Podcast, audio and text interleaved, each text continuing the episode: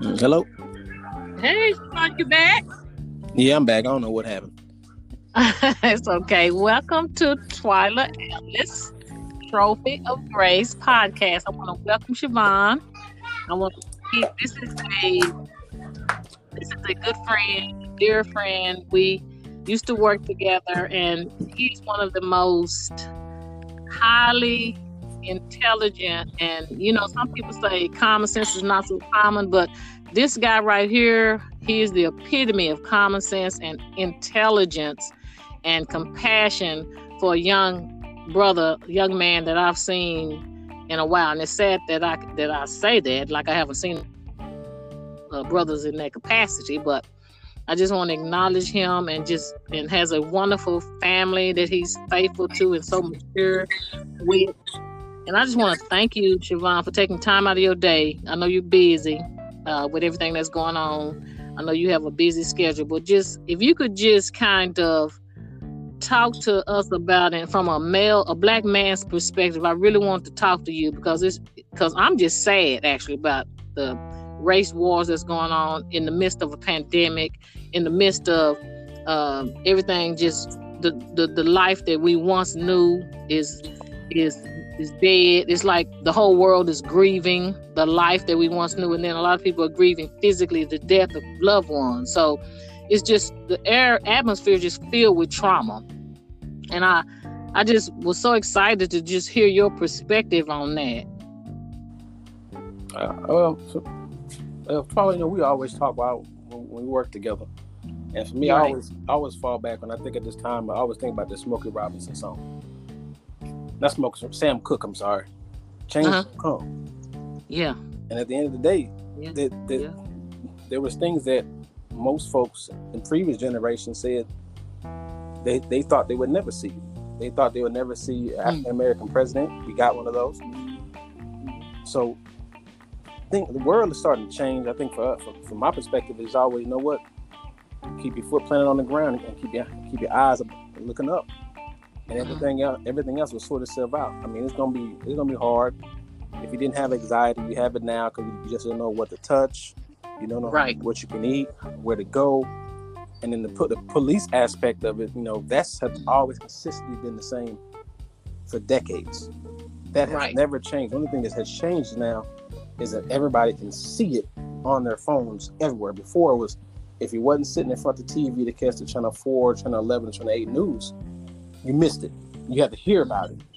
Now that you're these things are happening so quick, they're getting posted on social media and other platforms folks can comment on. And to me, like before, because all of this stuff, the world has been shrinking consistently, probably since early 2000s. Folks got cell phones now. You see, you're getting information differently. Folks are downloading information differently. Folks are more informed of what's going around, going on around them. Now you run across some folks that are not informed because they choose not to be. Right. Those are the folks you can't influence. Those are the folks you cannot dwell on. You fix it on the folks that's in the race that you're in for change, and that's all. That's all you can do. I mean, some folks want things to stay status quo. Status doesn't change. It has to change. If we don't change, you we're destined to repeat. Continue to keep repeating things, and I always look at it while we're fighting amongst ourselves. Hmm. America's enemies are sitting sitting back and taking notes. We know exactly what card to play. We know exactly what card to pull. We pull police police brutality. They're going to tear the city up. We can hmm. come in and take over. You can't police somebody else's house until you fix your own. Right. Right. And to me, now this is this this is where you can actually say us Americans are actually attempting to fix our own household. We can't police the world unless we right. We can't tell somebody else not to commit genocide if we're doing it on on our end mm-hmm. at a smaller scale, consistently, and then making excuses for it. That is so true. You hit the nail on the head with that one. You know, and like you said, we used to talk a lot at work, and we would always go back the way I reason I enjoyed the conversations, the number one reason was that you and I would we both had the mindset that the the word of God is the final authority.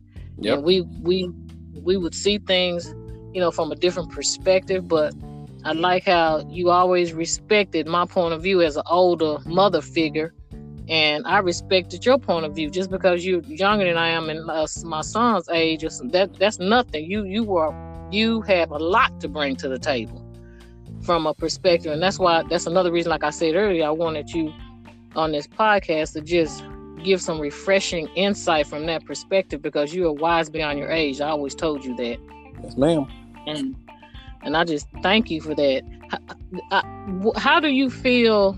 And um, because I'm not gonna hold you long, like, like I told you, but how is this affecting? You know, you just said how the, the foundation that you're standing on, but you know, just from a practical, realistic standpoint of getting up and driving to work, and the in, the intensity that I'm sure you've always felt as a black man yeah. when it comes to the police stuff. I mean, how do you deal with that? What what advice would you give a young black man in that retrospect?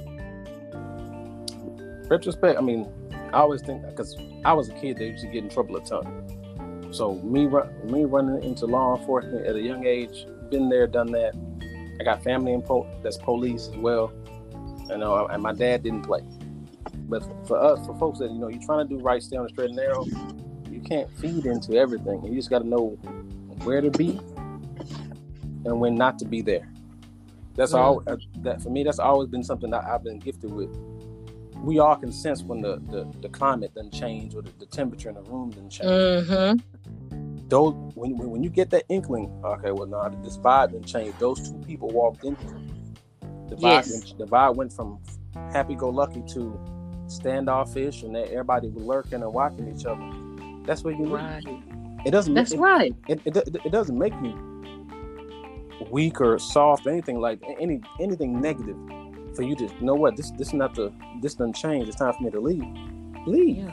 That's your perspective. You got you got you got the nonsense the other folks are peddling.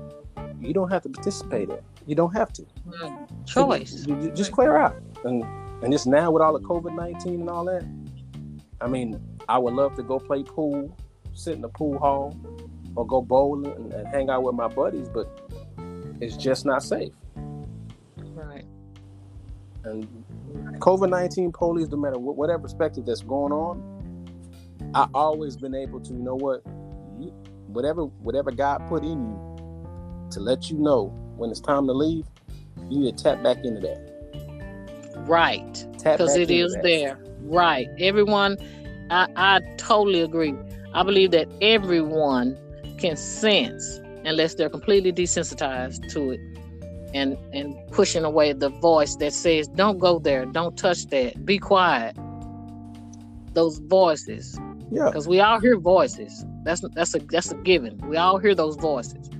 And your thoughts are not your own. They're either from god or the devil. So you hear those voices. And oh, people will tell you that. Even criminals criminal minded people when they show them on the autobiographies they'll say yeah i heard that voice they they heard they've opened themselves to demonic forces, but they even say, "Yeah, I did hear a voice say, don't go there today." yeah. So, and that's the the love of God. So, yeah, I, I that's good right there. That's good. Yeah.